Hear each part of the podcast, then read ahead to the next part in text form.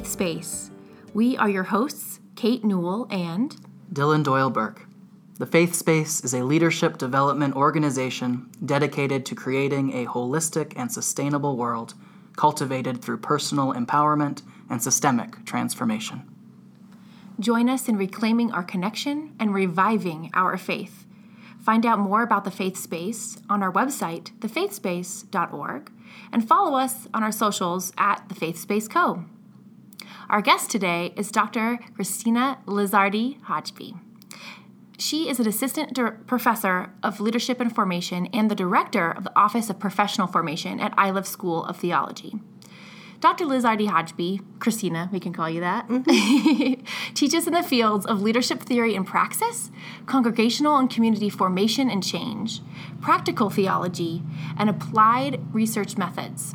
An ordained minister in the United Church of Christ, her ministry has included experience in Christian education and faith formation, multicultural student affairs and higher education, chaplaincy, and nominal leadership.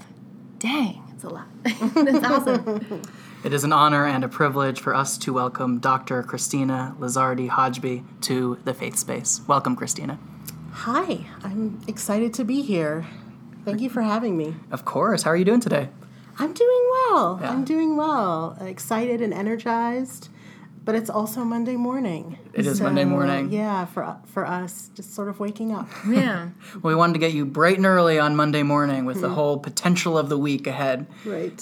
right. Absolutely. Absolutely. So we're here currently in uh, what you considered your faith space. In all of our interviews, we like to interview guests in what they consider their faith space. And can you tell us a little bit about where we're recording this podcast right now? Yes. So this is my office, um, otherwise known as the happy space. Mm. Uh, it, hmm. it, really is my happy place. It's a place where um, I find a lot of thinking and dreaming and possibility happens, not only around the table that exists on which we're sitting, but also on the couches and the chairs that are also in this space it's also a place where um, I think a lot of meaningful conversations take place with students, uh, with other faculty, with other staff, with alumni, community members,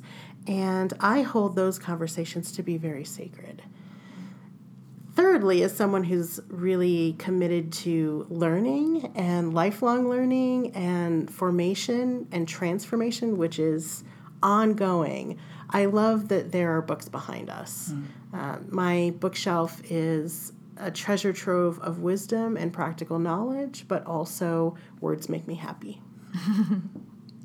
you can tell so much about someone by what's in their office and especially their bookshelf.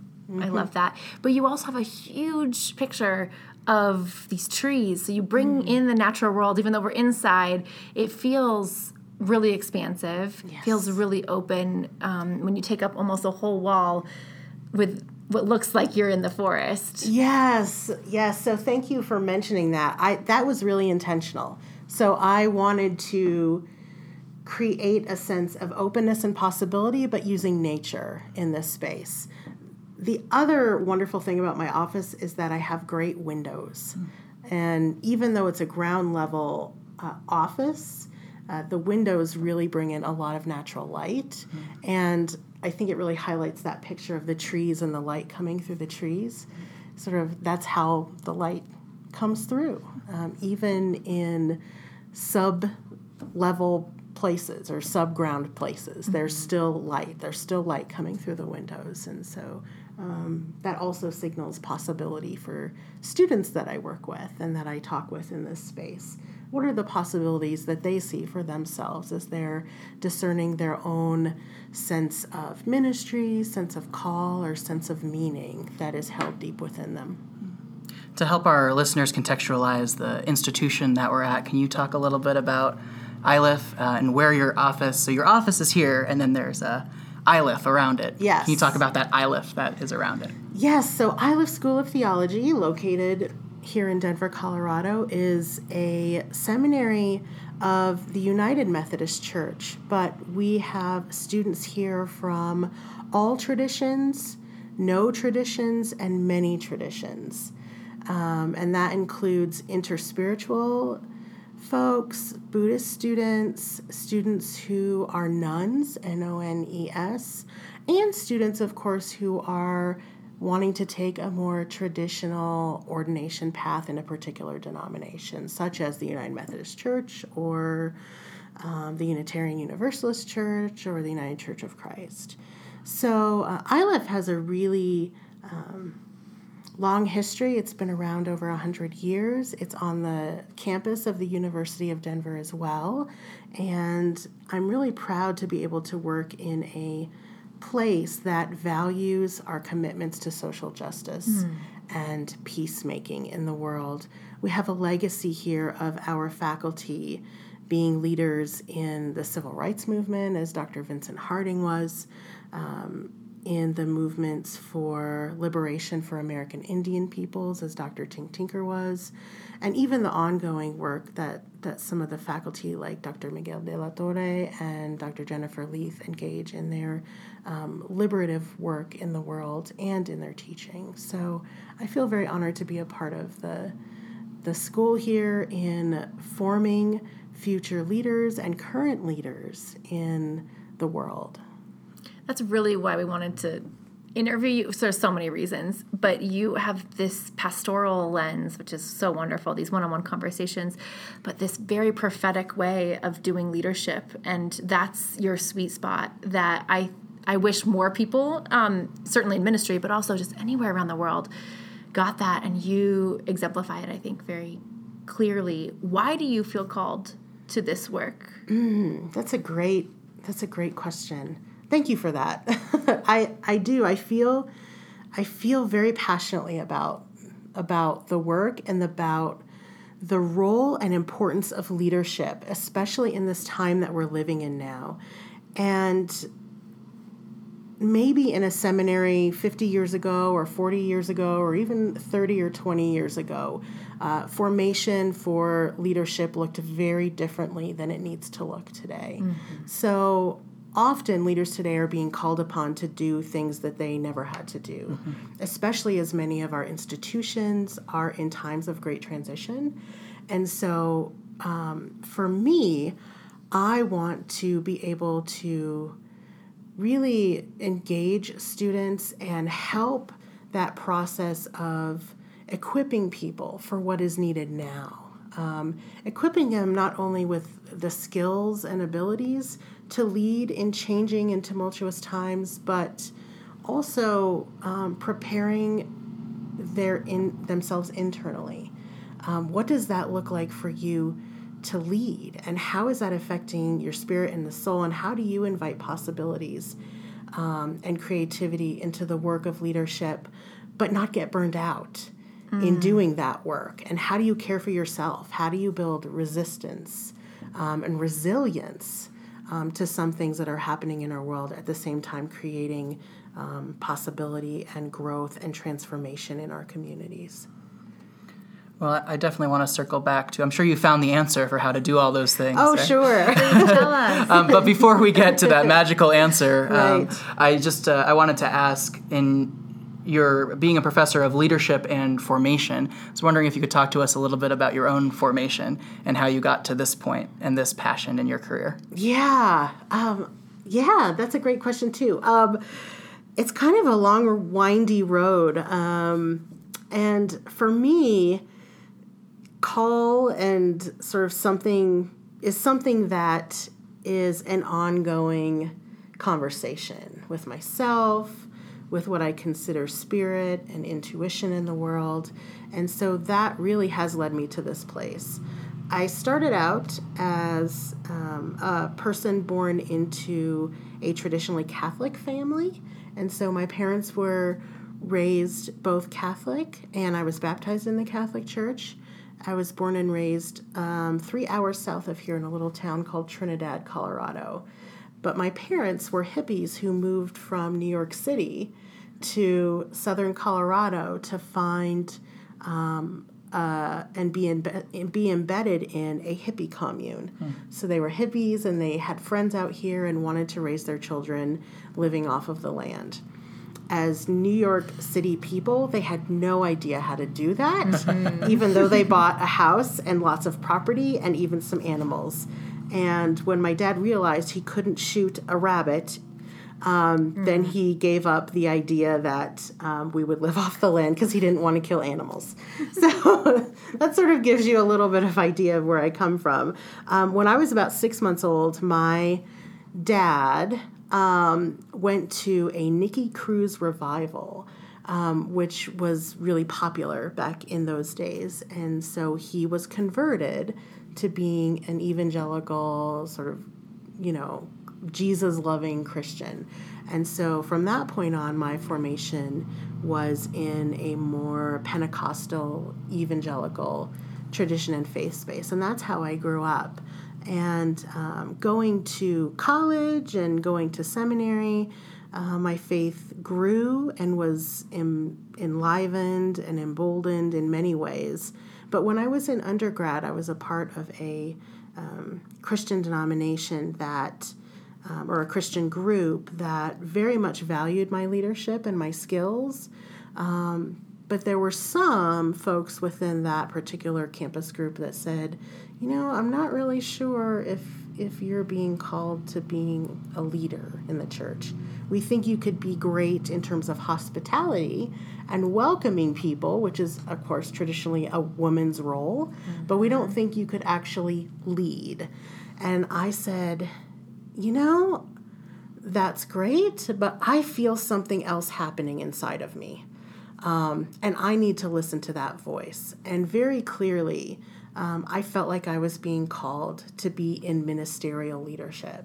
And so um, I began to pursue that by first working in a church upon graduation and very quickly working in a church. It was um, a congregation that was mostly uh, Latino, Spanish speaking, and mostly female in a really high poverty area of Denver. And I did that work for about a year, but very soon after working there, realized that I was very ill equipped to do that work. Undergraduate education had not prepared me for that. Mm-hmm.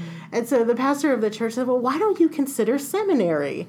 And so I considered Iliff School of Theology because that's where I lived here in Denver, Colorado. And so I actually became a student at Iliff and I graduated from Iliff. During that time, I also found the United Church of Christ, which is my home denomination. I felt that it not only was a place where I could live into the fullness of who I was as a biracial woman who's Puerto Rican and Italian, as a queer woman who um, has relationships with people that are not necessarily defined on the gender continuum. And as a first generation student, the first in my family to graduate with an undergraduate degree or even go on to get a master's. And so um, I found that the UCC was that place for me theologically and was also expansive enough that I could live within that theological space. Um, and so from there, things just sort of escalated, I guess, in a good way, and um, served my first call in higher education ministry, working with um, students much like myself who were students of color, international students, first generation students, LGBTQ students at a small private liberal arts college. Um, worked at the denominational level. Um, for the UCC in doing research, doing faith formation, Christian education, um, and now working at Iliff to really combine those vocational pieces of working with students and helping them cultivate in a in a pastoral way their own vision and their own call, but combining sort of that leadership of of what does leadership look like, and that's a lot of the work that I did in the denomination too around research. What what are the factors that are con- most conducive to um, leadership and the thriving of institutions and congregations? What are the qualities that we look for in leaders that are most conducive to an institution's thriving? So, did a lot of work in that way too. So, I feel like now in my role, I get to bring all of those pieces together of myself mm-hmm. and live them out in the world in really fun ways. I love so much of what you just said. Thank you for giving us that context. It's rich. it's, there's a lot of depth to it. I think um, I just want to illuminate for many of our listeners, they don't fall into a faith tradition. I think mm-hmm. they're going to be shocked to hear that you are a Christian leader. Right, right. That you are identify as queer, mm-hmm. that you are a Christian who loves all people of all faiths or no faith at all, and that your sweet spot is um, in education. And I think people think, oh, if you're a Christian leader, you must be a minister in a church or something. Yeah. And for you, you have been called to different expansive spaces. And I know that you work here now, but also in the past, you've done consulting, right, with mm-hmm. different organizations. Um, so it's really expansive. I just want to illuminate that piece of it. Yeah. It's, there's a lot of space, and I think people often, especially in the US, view Christianity in a very linear lens Yes, and and I don't view anything in linear lin linearly. I guess linearly, linearly or or binary terms. I just mm-hmm. don't think in in binary terms a lot of the times, and um, I just even if there is a binary, there's always space in between and beyond those spaces, and that's how nature is, mm-hmm. and and that's how we as humans are, and so. Um, the United Church of Christ, my particular denomination, welcomes that and and sees that, and so it's it's not hard for me to live in that space and also live in other spaces and journey along students who journey alongside students who are um, really on a different path or um, a non-Christian path because that's just how it is. The other thing I'll say. Um, which I didn't mention before about my story story is that my spouse, who's a who's a man, is Muslim. And so um, I live every day in an interfaith space with my spouse. And so I get a lot of questions about, well, how, what does that look like? How is that different? How are you compatible? And I say, you know, how is your marriage compatible and how do you get along? How does that work? It's compromise and it's engagement and it's at least sharing some of the same values that you hold dear. If that's expressed different theologically or religiously, that's great. I, I don't see that as a conflict, I see it as um, a welcome. Diversity for me is an essential part of nature, it's an essential part of who we are. And so, um, being someone who is biracial, who is queer, who exists in many different spaces in many different ways, um, that's just sort of who I am. I, I'm someone who has learned to navigate many different spaces. And where other people see tensions, I might see possibility, which is a huge part of leadership, a huge part of leadership formation and leadership development. Um, not to see things in dualistic or fixed terms, but to see possibility. And we try to work with students to think about where are the possibilities in your ministry and, and who you are as an individual to bring your gifts to expression in the world. So, in the past uh, week or month, I've been watching a lot of news. Um, and it's always interesting to watch the news and to take stock of what language is being used. Mm-hmm. And uh, it's always fascinating to me that in this increasingly divisive political time, how the language that we use is increasingly binary, is increasingly that us versus them yeah. mentality. Um, and I'm always asking myself, as a leader, whether it's with my congregation or the work that we do in consulting with the faith space, how I break down that that binary for myself because I know I need to see that possibility before I can help anyone else see that. And I'm wondering for you how you do that work because it can be such hard work when we've been socialized to see that binary to break it down. Yeah. Yeah. Um Yeah, that's a tough that's a tough question. I don't know how I how I do it. I think I just do it. Mm.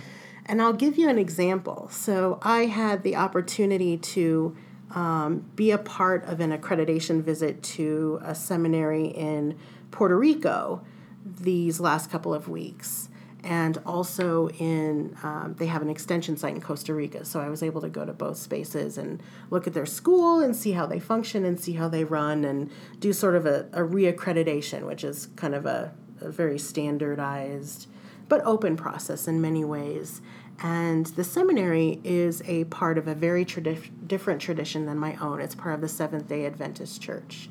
Um, and the Seventh day Adventist Church, um, from what I learned, has many different beliefs that are different from my own.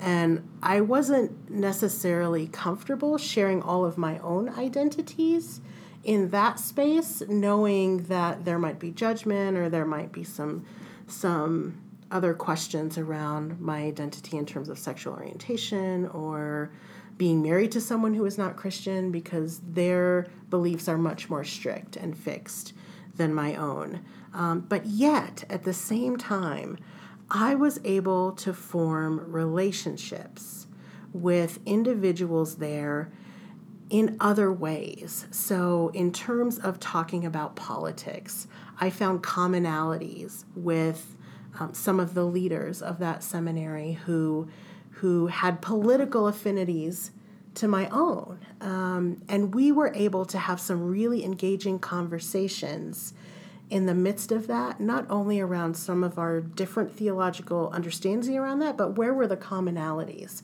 And for me, I found that to be really enriching. And by the end of my time with some of those leaders, I did feel comfortable enough to share some of the more personal pieces of who I was. Had I not been open to that process and that conversation from the beginning, um, I don't know if we would have been able to get to that place um, otherwise. And so for me, it's always sort of entering into spaces with caution, but also with a sense of openness. And now I feel like I've gained actual colleagues in the work of ministry and theological education. Even though we're in very different places, we've we've gained a sense of respect and and are honoring each other. And i feel like i was honored and respected even though my beliefs were very different. And i i wish in many ways that we as a as a culture particularly in the us would get to that place. But i think it takes leaders and ministers doing it that difficult work of building relationship even in the midst of difference because i believe that diversity produces beauty and it produces possibility mm-hmm. I love the the courage to be vulnerable that you brought to that space, and it paid off. Yep.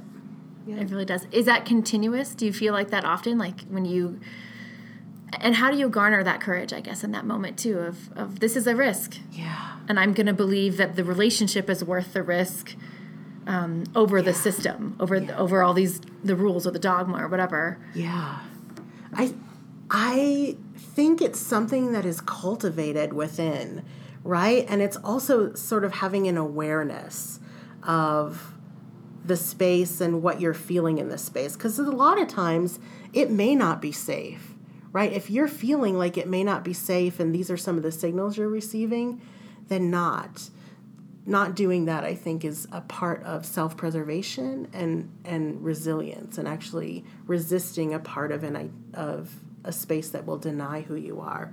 I didn't feel that in that moment. I felt like there was openness, and I felt like um, those people were expressing vulnerability in a particular way that they wouldn't normally express. And so it gave me an opening to do that. So much of leadership is observation to what's happening around you in the present moment and responding well and not only intuitively, but complexly in the space of that present moment. It's, it requires an amount of emotional intelligence, which is one of those sort of keywords that are mm-hmm. often thrown around, but I believe in the value of emotional intelligence, understanding the emotions that are happening around you and the emotional field of others in that space, and remaining present and self differentiated enough to not just be reacting to those emotions, but being able to respond as a leader. I don't know how that gets cultivated. I have some I have some clues. We try to do that with our contextual education component in the curriculum here at Iliff. So it's some of it is just doing it. Like being out there and making mistakes. Because we all do and like life isn't perfect, right? And so I make mistakes every day, but I learn from them and I don't necessarily see them as um, negative things. The, the mistakes and the experiences are how we gain that inner wisdom. It's um, Kathleen Cahalan talks about um, practical wisdom, integrative knowledge and practical wisdom, and it's how we balance that practical wisdom and gain it over time. And it takes years. I, th- I really do. And I think it takes our lifetimes. You mentioned the word intuition, and I was recently having a conversation uh, with some high schoolers in my denomination who, um, when given a time to just ask me any question whatsoever, their first question was, How do you follow your gut? um, they're, uh, they were high schoolers that want to go become ministers. Um, and they heard me talk about different times that I followed my gut, especially to leave a situation that felt unsafe, or also to take a job in the first place and to follow that calling. Yeah. Uh, and I have a particular understanding of calling in my tradition, but I'm wondering for you if intuition is the same as destiny, is it the same as how do you break down intuition mm. for yourself or for your tradition?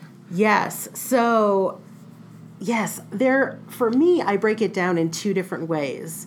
My tradition I think values intuition. I, and I, I think at a base level all of our traditions value intuition, but over time some of that intuition um, becomes overgrown with policy and procedure. And so that sometimes does not serve us very well. Um, a lot of my work is working with students to help them not only recognize um, intuition in the space of the moment, but then to interrogate that intuition, which often feels uncomfortable because sometimes our intuition is coming out of trauma. Mm-hmm. And sometimes our intuition is coming out of other experiences that we've had. And so, um, not only do we need to become better listeners of our, ourselves, but then better interrogators of that intuition that we are finding um, deep within. And so, anytime when I engage in a process of um, discernment or listening to that deeper sense of self, I begin to ask myself, well, where is this coming from? Where is this coming from? Is it coming from my trauma or my hurt? Is it what role am I playing in any particular situation that's causing these sort of intuitive feelings? And if it's coming from a place where it's a deeper well, like something is happening that I don't quite understand, but I need to listen to it, then I listen to it. And I've I've done that throughout my ministry, throughout my formation, before making any major transition, I've not made one unless there's this deeper sense of, of intuition or calling to me that um, is present.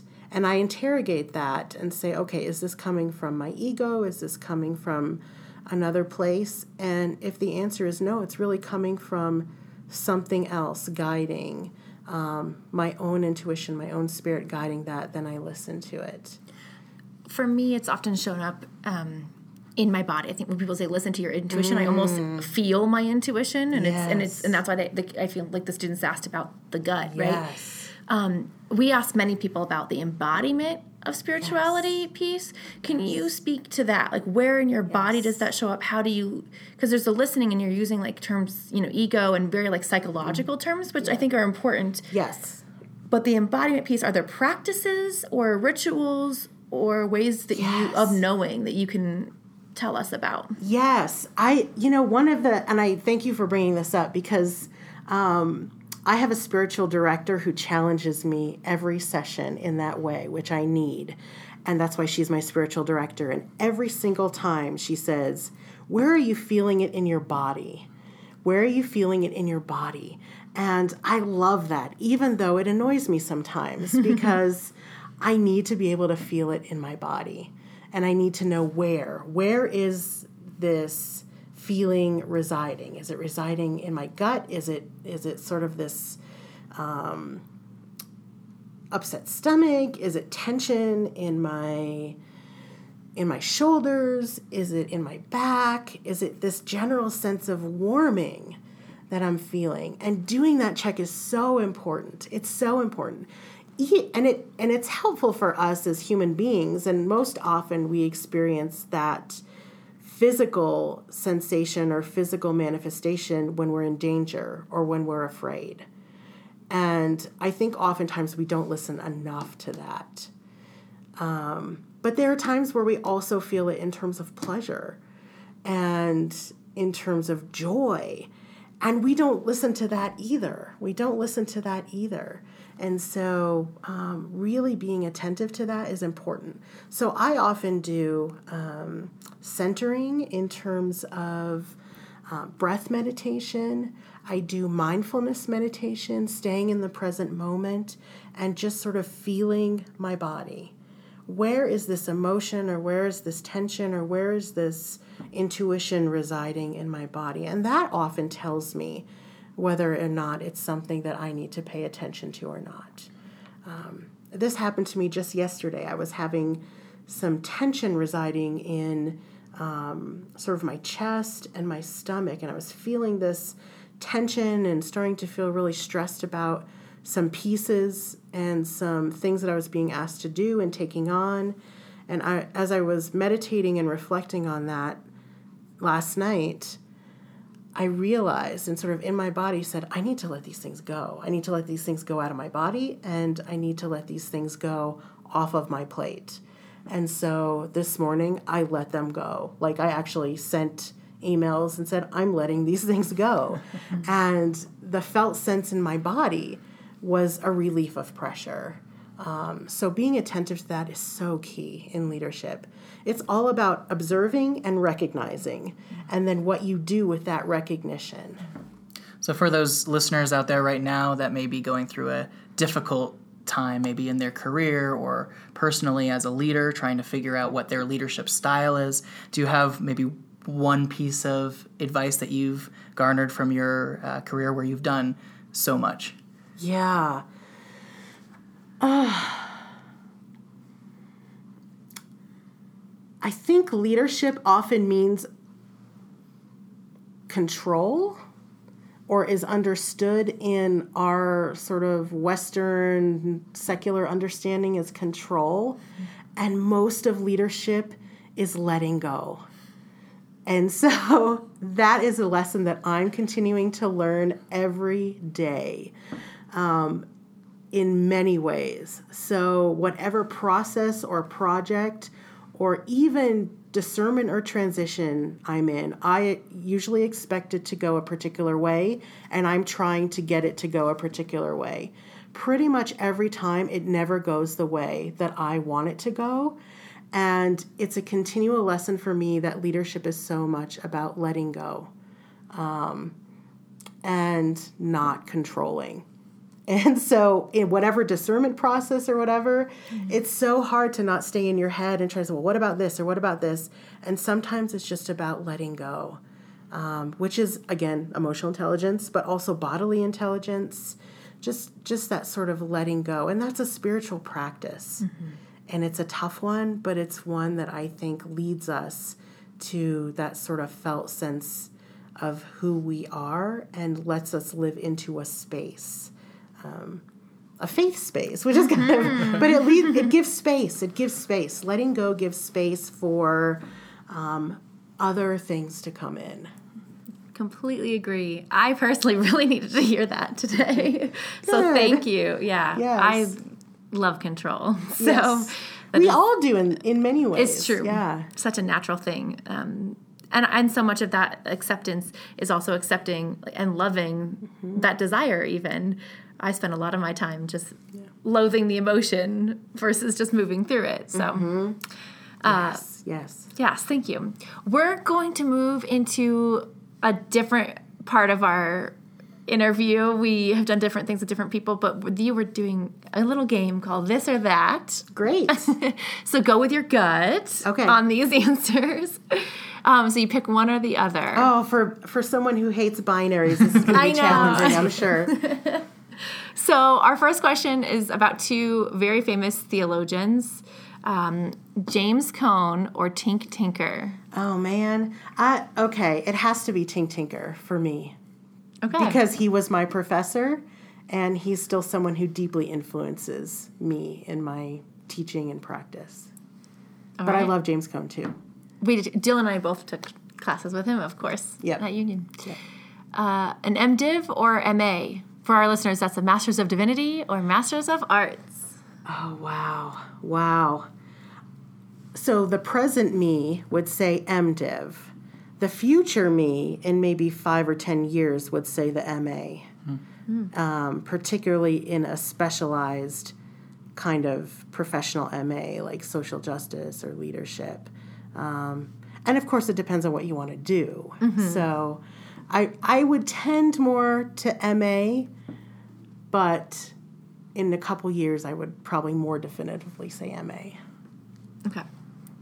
Uh, Eve or Mary? Ooh. These are so tough. These are so tough. Well, so you're tough. a Christian. We wanted to ask you a, know. a question about some powerful women right in the Bible. Right. Wow. I I would say Mary. And the reason I would say Mary is because of her birth narrative. Um, and for me, the visual of giving birth, even though I've never physically had children, um, I give birth to things every day. And so for me, that that image of a woman giving birth is key. Love that. So we know that you are in love with Adrienne Maree Brown. Yes. I am too. Yes. Next level. Yes. Um, so she has two different books. Which is your favorite, Emergent Strategy or Pleasure Activism? Okay, I will say emergent strategy because I have not read Pleasure Activism yet. Okay. But that may change, right? Once I read Yes. it. But I have you not spoke read it about yet. pleasure, so you're Yeah, I'm, I'm beginning in tuned. Yeah, so I have the book and I'm just starting to read it, but I have not engaged it fully. So I'm going to say emergent strategy because for me, that is a foundational text. And I've taught it in classes, and I've taught it in pretty much every class that I've taught in some way or another. I love that. And academia or religious institutions? Oh, oh, that's so hard too. Ugh. I would say religious institutions. And speaking as someone from academia, um, religious institutions are sort of the heart and soul of why academia is present. It's sort of the practical piece, right? It's the doing in the world and incorporates the doing and being. Often academia forgets about the doing and just focuses on the head knowledge. And so for me, religious institutions are the embodiment. Mm-hmm. Love that. Well, we want to thank Dr. Kristina Lizardy-Hajbi for joining us today on the Faith Space. Kristina, is there anything that you would like to leave as either last words or any projects that you're working on? Um, maybe one final plug for Iliff School of Theology. yeah, so Iliff um, has just launched its new Doctor of Ministry degree in prophetic leadership.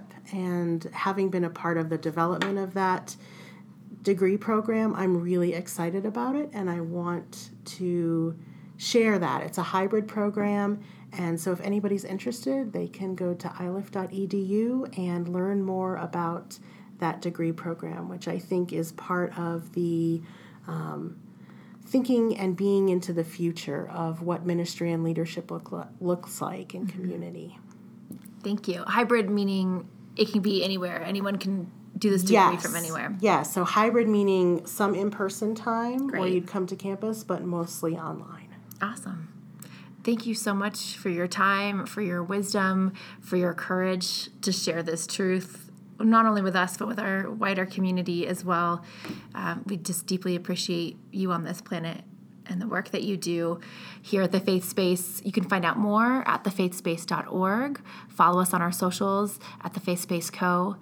And we just want to wish you a great, great week this week. Wherever you are, uh, release and let go and allow the truth to bubble up. Allow yourself to listen within. Trust your body and trust that wisdom that is inherently yours, connected to your source. So, wherever you are, know that you are blessed and a blessing.